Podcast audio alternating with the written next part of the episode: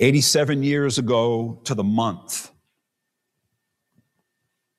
a group of pastors and professors and laymen gathered together in Barmen, Germany, because they were profoundly concerned about how the German church had folded under an individual by the name of Adolf Hitler. And they read Romans chapter 13 and said, well, we are to submit to the governing authorities. And submitting was what they were doing. Some within the confessing church of Germany realized that there were certain limits to Romans chapter 13. We'll talk about them today if the good Lord is willing. But these courageous individuals wrote what is known to this day as the Barmen Declaration. I commend it to you, and I urge you to go home and Google it. It's only six articles. It runs about six pages. It's not very difficult to read, but it is profound and it speaks to our time in an incredible way. The Barmen Declaration. One commentator on that declaration said this related to the first article of the declaration. One of the acute and enduring failures of the church in the exercise of its teaching office has been the inability to make clear the distinction between the worship of God in Jesus Christ as our ultimate loyalty and the service of one's nation as a penultimate loyalty. I took such a deep breath this week when I read that quote because I thought, I've been pretty close then. I've been doing a good job in terms of calling to your attention that our ultimate allegiance always and forever will be to God in Christ and his kingdom. And though the love of country is a good thing, it is not an ultimate thing, nor should it be. And what the Barmen Declaration, amongst other things, declared was that the church was folding. It was folding and not speaking prophetically to Hitler and his machine, and instead were capitulating. There was no telling the difference between the government and the church. And I fear that in many places, dare I even say in this country, similar things are happening. Oh, not that there's a Hitler, although some of you might disagree with me. Although there's not a Hitler in office right now, the church has seemed all too comfortably ponied up to the state so that in some places it's very hard to tell the difference. I've been laboring to oppose that kind of mentality, which is not to say that I don't love the country, but I keep the country where it belongs, in second place, to my loyalty and allegiance to Jesus Christ as the King alone. Uh, so far in our study of Romans 13, 1 to 7, we've taught right out of the Bible that we are to be subject to the governing authorities because they have been instituted by God to approve what is good and to carry out God's wrath on the wrongdoer. That's their call. And that's what the church is to do vis-a-vis the state we are to speak prophetically to our government that they are to reward the good and punish the evil while maintaining a distinction from it. Something that the confessing church back in the 1930s and even 40s were not doing in Germany, hence the declaration. We've also learned that all such authorities, as I've been saying now for a couple of weeks, are derived. They're penultimate, next to the ultimate, but not ultimate. They're derived, and therefore they're momentary. Only God's authority is ultimate, which means that when the kingdom of God collides with the kingdom of man, God is to be obeyed, even when the kingdom of man persecutes. And so we ask again how do we love God and neighbor and even enemies without conforming to the world, without so identifying with a political, particular political party that we fail to be the church. A sign of the coming kingdom of God, characterized by, as Paul says in Romans 14, righteousness, peace, and joy in the Holy Spirit. Today, in verses 5, 6, and 7, Paul first is going to repeat, he's going to summarize the one command that's in the text. That's in verses 5 and 6. And then in verse 7, he gives us four obligations following from that single summary command. Okay, so the outline's very simple, as it has been. In verses 5 and 6, the one command is summarized. In verse 7, the four obligations that come to first century Rome and 21st century Staten Island. They still very much apply. Let's look first at the one command summarized in verses 5 and 6 of Romans chapter 13. Therefore, therefore, one must be in subjection. There it is again. It's the same as verse 1, right? Let every person be subject to the governing authorities. So he's got this therefore after he pre- repeats the command, then he's going to add another reason for the command.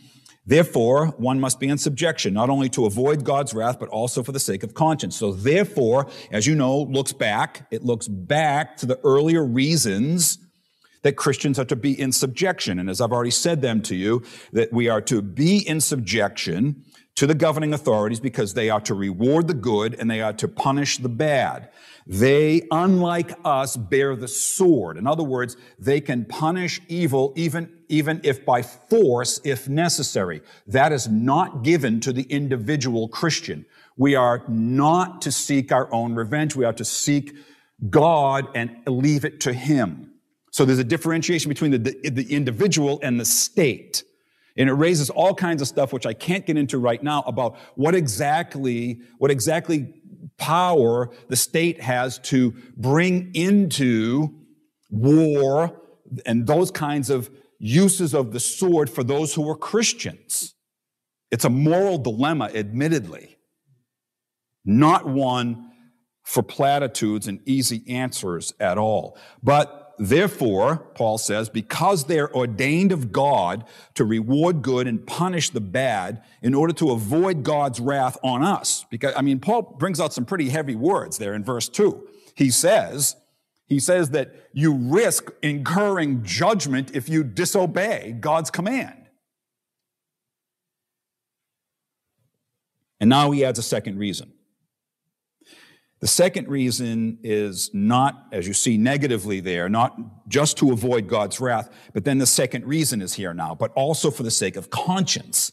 That's a fascinating statement. It kind of comes out of nowhere. Like, well, what does that even mean? Like, okay, I understand. Okay, I, am to obey and I'm, I'm to do good and not to do evil because if I do evil, I should expect punishment.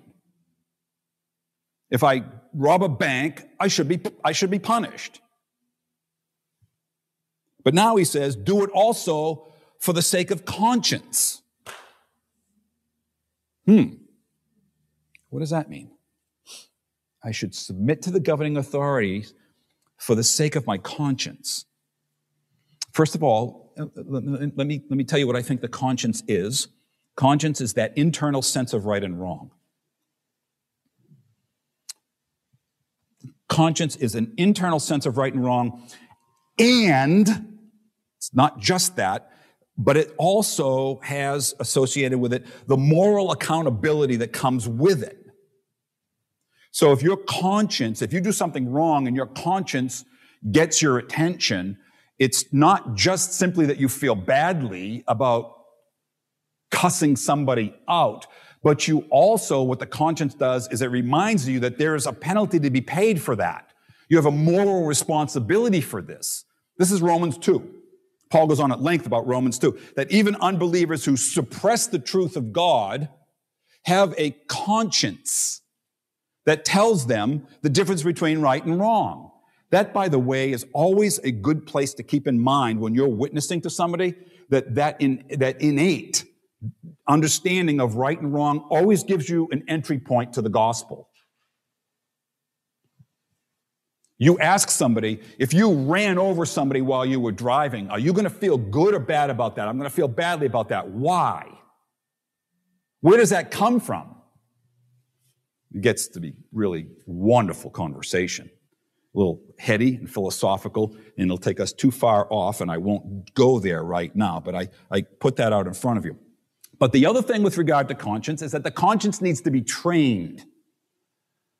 The, the, the, the, number of hours I've spent in counseling over my years of ministry with people who, ha- people who have a, for lack of a better expression, a weak conscience. And by that I mean everything that they do bothers them.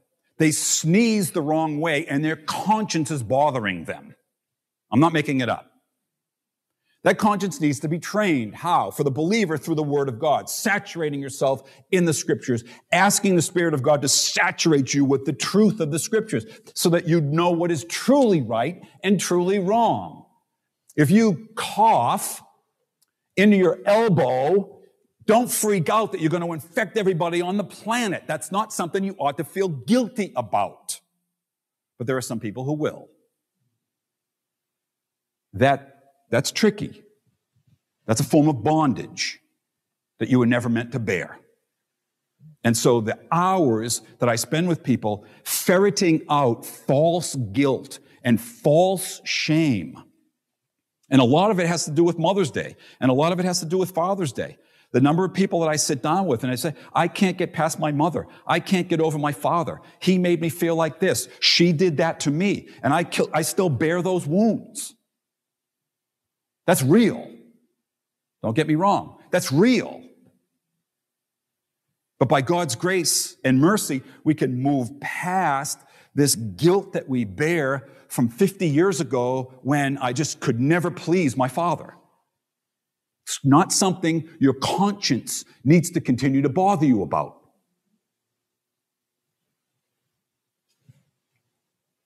Second reason for doing this is for sake of conscience. Okay, so a, a, little, little tutorial there on what the conscience is.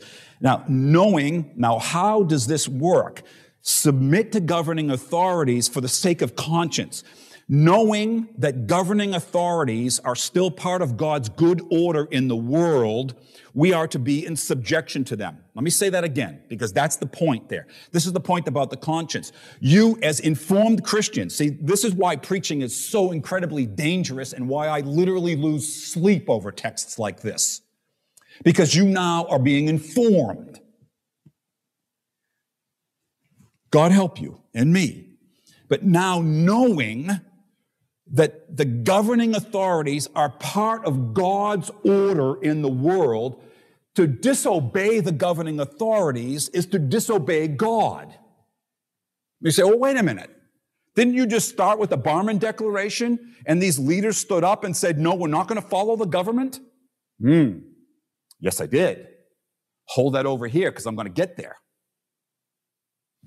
But that's why we do it for sake of conscience. You know, as maturing and informed Christians from the scriptures, that this is an instrument of God's order in the world, that you are to submit to it because He calls you to do that. And not to do it pricks your conscience. You cheat on your taxes, it should bother you. Yeah, but some of my tax money goes to Planned Parenthood. So, pfft, on paying my taxes. No. If you knew where every penny of your taxes went, you wouldn't want to pay half of them, regardless of who's in the office. Be careful. Be careful because it's not just your person that spends your money the right way. Doesn't matter who's in the White House, Planned Parenthood gets their money.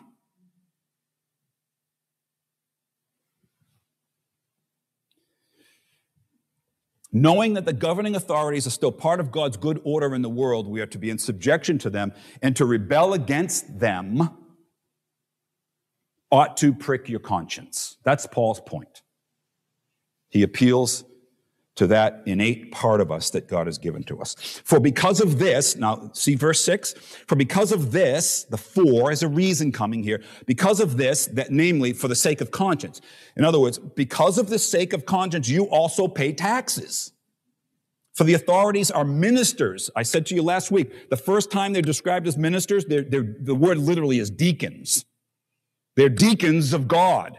Here's a different word, but it's now, it's now language that's usually used in the temple of priests. So there is, watch this now. It's an incredible way to start thinking about politics and the government. The people who are in authority right now are to serve as the priests of God to the world that they're leading. Now, you and I can scoff all day long because we know of all of the leaders around the world, on two hands, we could probably count the people who actually would think anything like this. But that's not for you to worry about. God's keeping that score, and He will on the last day. It's for the church to speak the truth to power and to suffer for it because the machine will roll you over.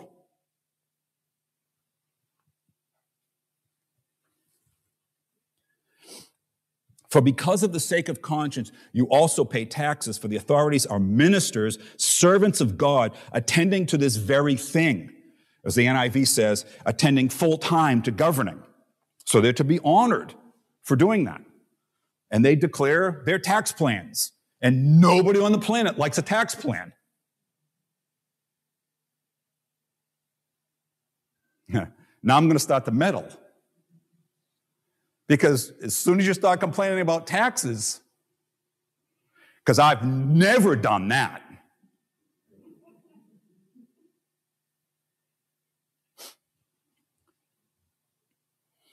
I'll remind you that Luke 20, 25, recording the words of Jesus, says very simply, give to Caesar what's Caesar's and to God what is God's. Give me a coin. You've got a coin? Whose, whose image is on the coin? Caesar. Then give to Caesar what his and give to God what is God's. If Jesus ever had an opportunity to overthrow the government right there, that was, that was the opportunity. And he didn't. His kingdom is not of this world. And you know, as I've quoted already to you in John chapter 19, he looks at Pilate and scoffs. He says, You think you've got authority? You only have authority because my Father has given it to you. If he goes like this right now, you're dead.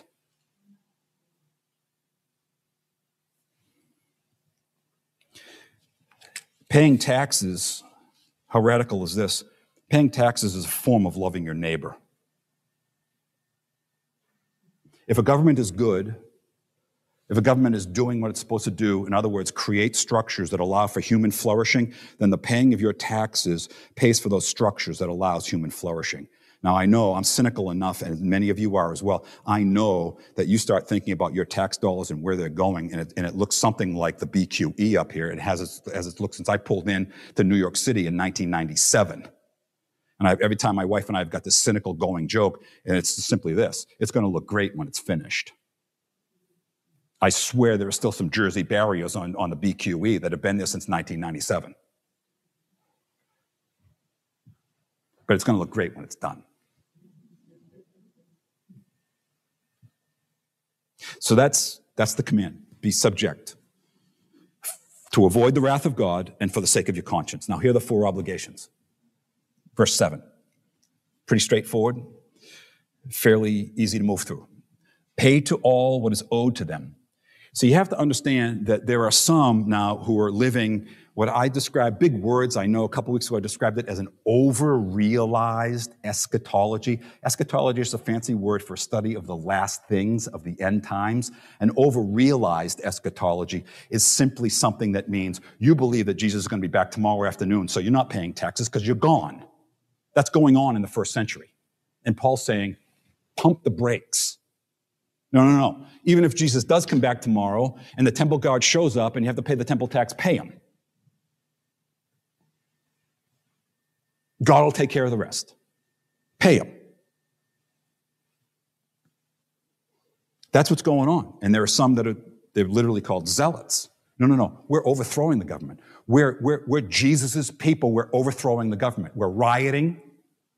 We're going to do whatever it takes to take out people who are in power that we despise.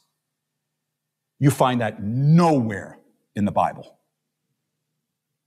That's a sobering word right now.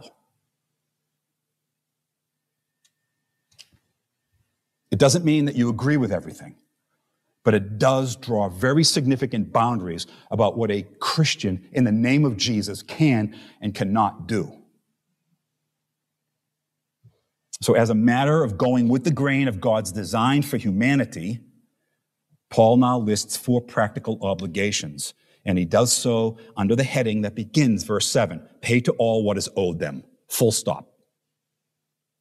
Pay to all what is owed them. Now, I'm going to create a little bit of tension here and have you hold that right there because if you read verse 8, it then says, owe nothing to anyone except love. Wait a minute.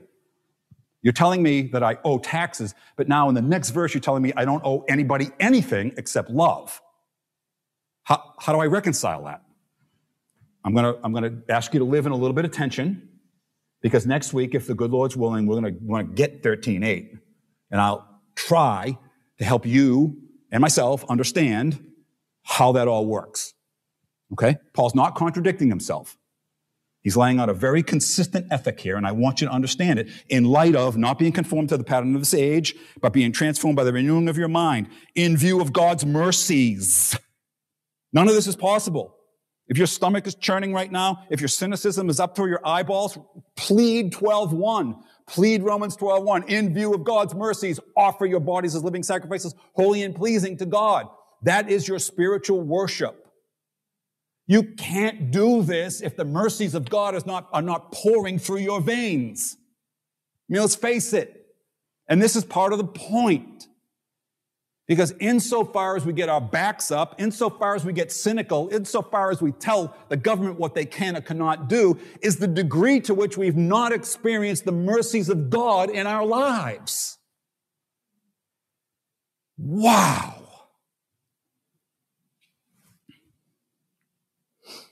Pay to all what is owed them. So there's a call for discernment here. I, I want to make a point here. There's a call for discernment. It's, this, is not, this is not a blanket statement. You don't give everybody everything, and not everybody gets the same thing. This kind of discernment is throughout the epistles in the New Testament. We have to pray for discernment. What do I owe to? Who do I owe this to? This kind of thing. And Paul differentiates for it right here, at least in broad strokes. He says that right now. Taxes, to the one taxes are owed, revenues to the one whose revenue is owed. He's not telling you to go pay taxes to everybody. No, you've got to pray for discernment. Who do I owe taxes to? I'll pay them. Who do I owe revenues to? I'll pay them. And if they're not part of them, you don't have to pay them taxes.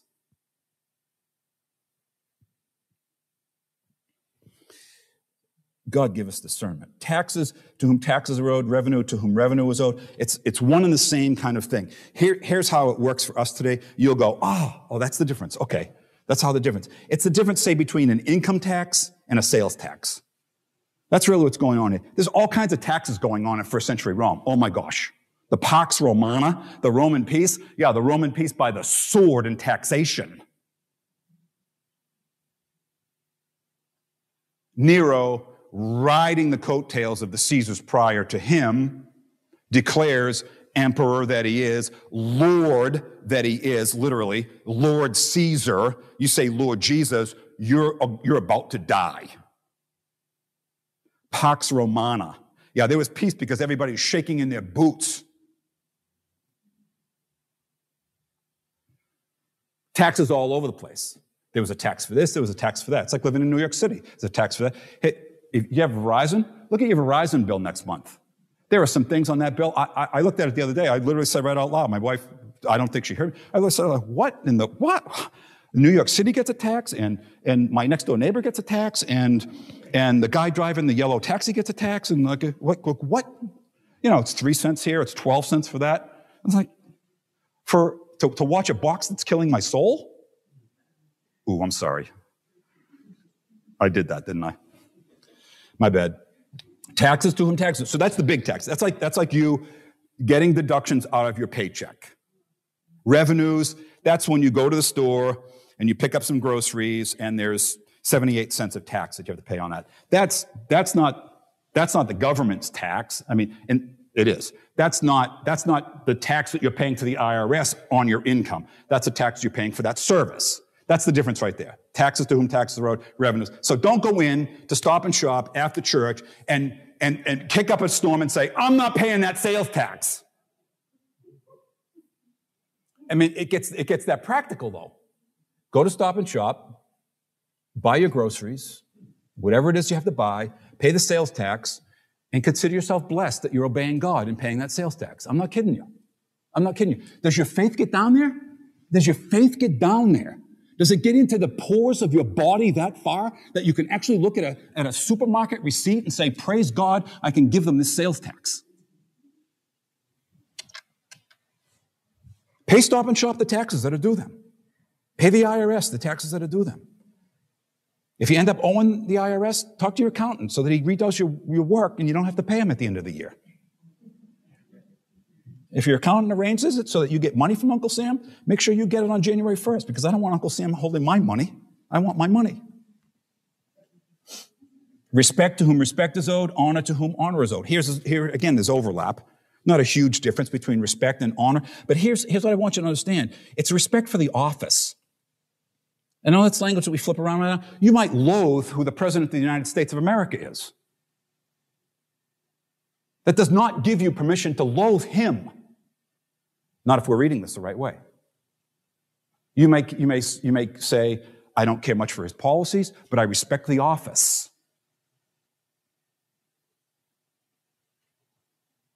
That, I think, is in keeping with the spirit of this text. I have significant differences of opinion with the governor and with the mayor and with the president of the United States right now. Nothing's going my way. It's going God's way, but it may not be going your way.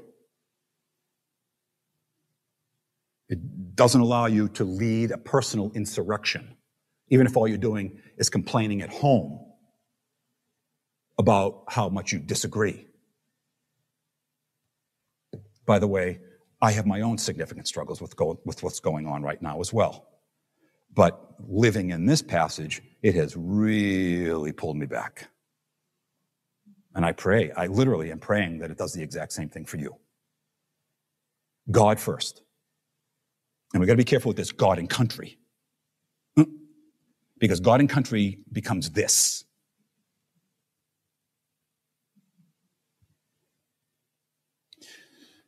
Keep in mind the backdrop here is the fifth commandment, right? honor those who honor is due. So there's a Mother's Day message right here. Unfortunately, I don't have the time to do all of it.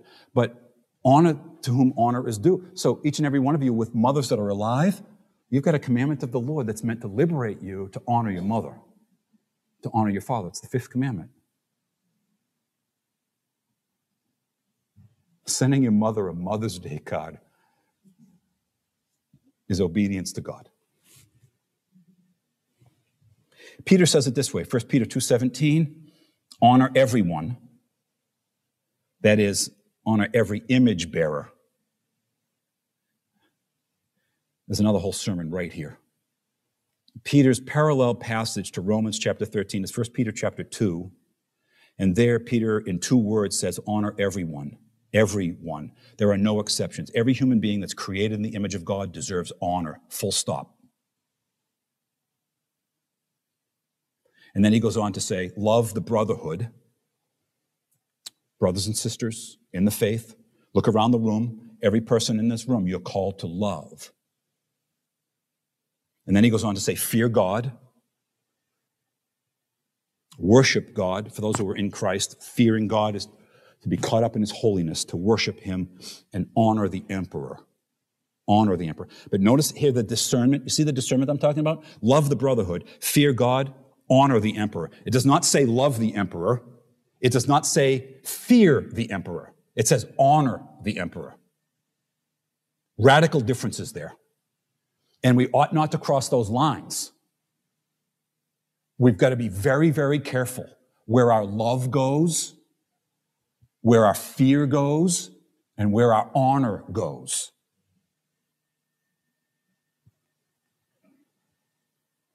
This is how one writer says it. Submission to the governing authorities is therefore an expression of respect, not for the authorities themselves, though that's included, but for the crucified deity who stands behind him. Boom, in a sentence. Submission to the governing authorities is therefore an expression of respect not only for the authorities themselves, but more importantly, ultimately, for the crucified deity, Jesus Christ, who's behind them, who, who himself said in Matthew chapter 28, all authority in heaven and earth has been given to me. Nobody, literally nobody from North America to North Korea has any governing authority apart from Christ. How's that for a worldview for you? And now we've got to go home and make peace with that.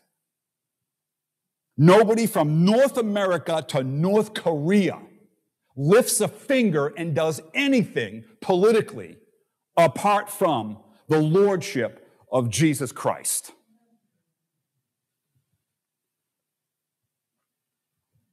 So I leave you with this. It's that one nagging question.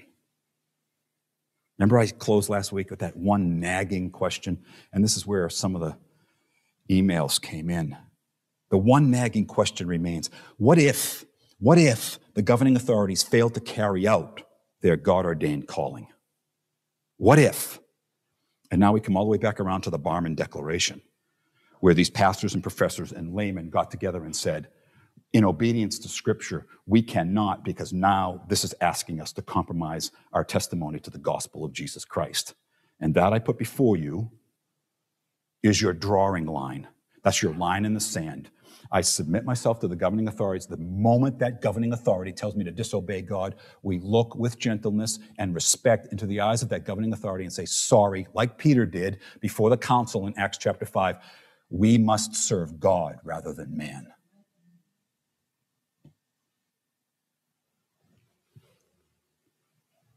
What, what if they demand that we disobey God?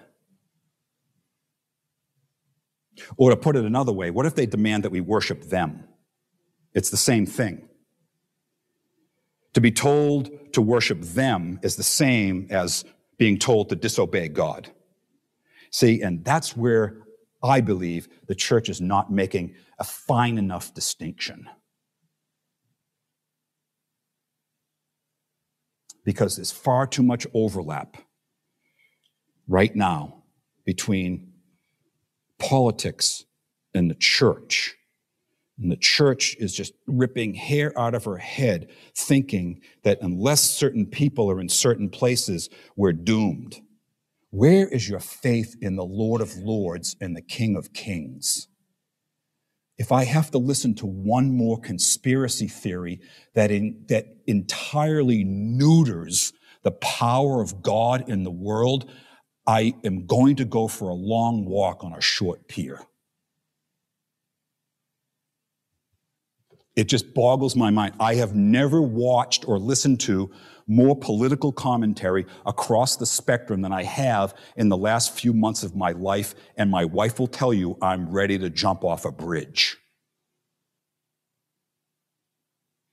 Because people, either in the name of Jesus or totally devoid of the name of Jesus, are making it sound like this is the kingdom on earth, and if we if it gets out of our grasp, we're gone. Well, yeah, maybe you will be. What if, what if the government is unjust, especially to particular people groups? And this is where, uh, admittedly, I, I, I got some attention this past week. What, what if the government, what if the government has policies, has actions that at least appear and I would argue it's more than appearing, unjust, unjust treatment of blacks, browns, Native Americans, unjust treatment of immigrants. And I, I know each and every one of these words is a hot button. I understand how loaded this is. It's not lost on me. And I'm not trying to pick a fight. I'm really not. I'm trying to work this out in front of you together with you. What should we do if a government seems to systematically fail to honor image bearers?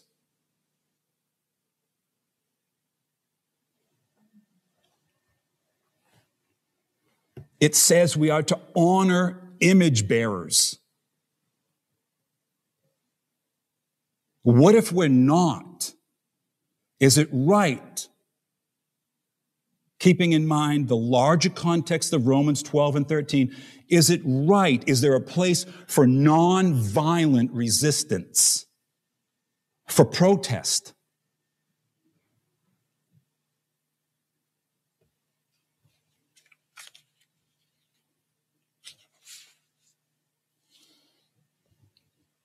Revelation 13 says a writer commentating on the Barmen Declaration, Article 3.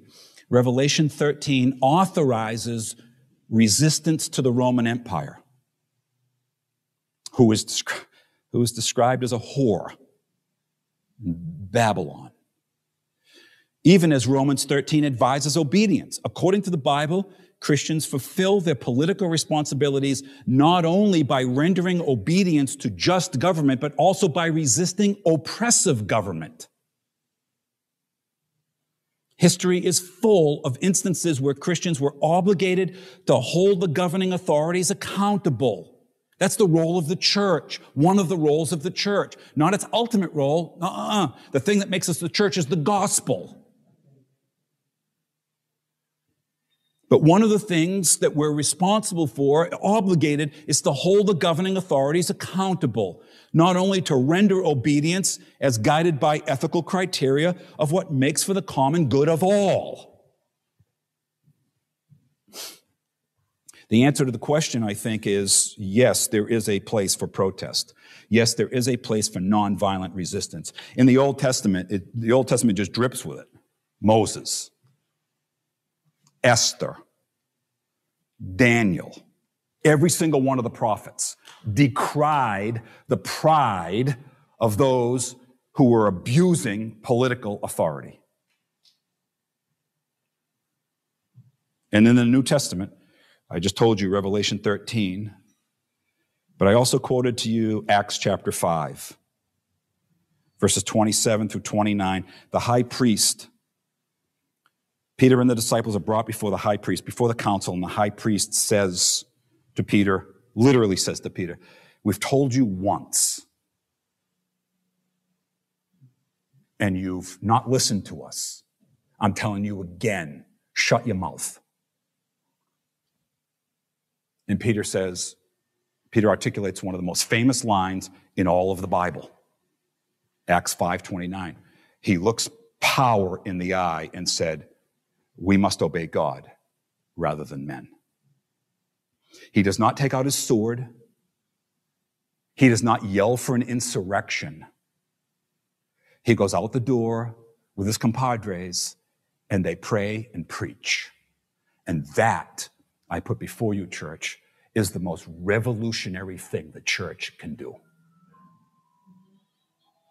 It's the most revolutionary thing the church can do and is currently not doing it. You may disagree with me, and I will love you. I pray the same toward me. You may have me all pegged politically. You, you probably don't. You'll, you may try, but you probably won't be right. I'm looking you all in the eye, streaming or in this room, and I'm simply telling you that I'm struggling and I'm inviting you into the struggle with me to try to make sense of the Word of God speaking to our hearts and minds in a day that is just fraught with division. The church included, and I can't help but think that this is not pleasing to God.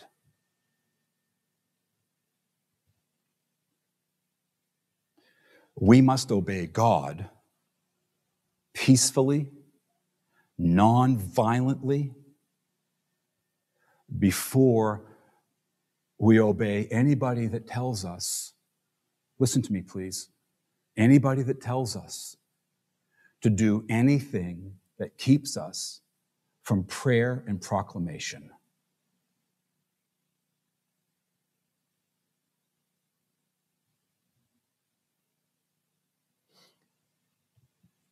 And in the meantime, we submit. We put ourselves in line with God's grain of the universe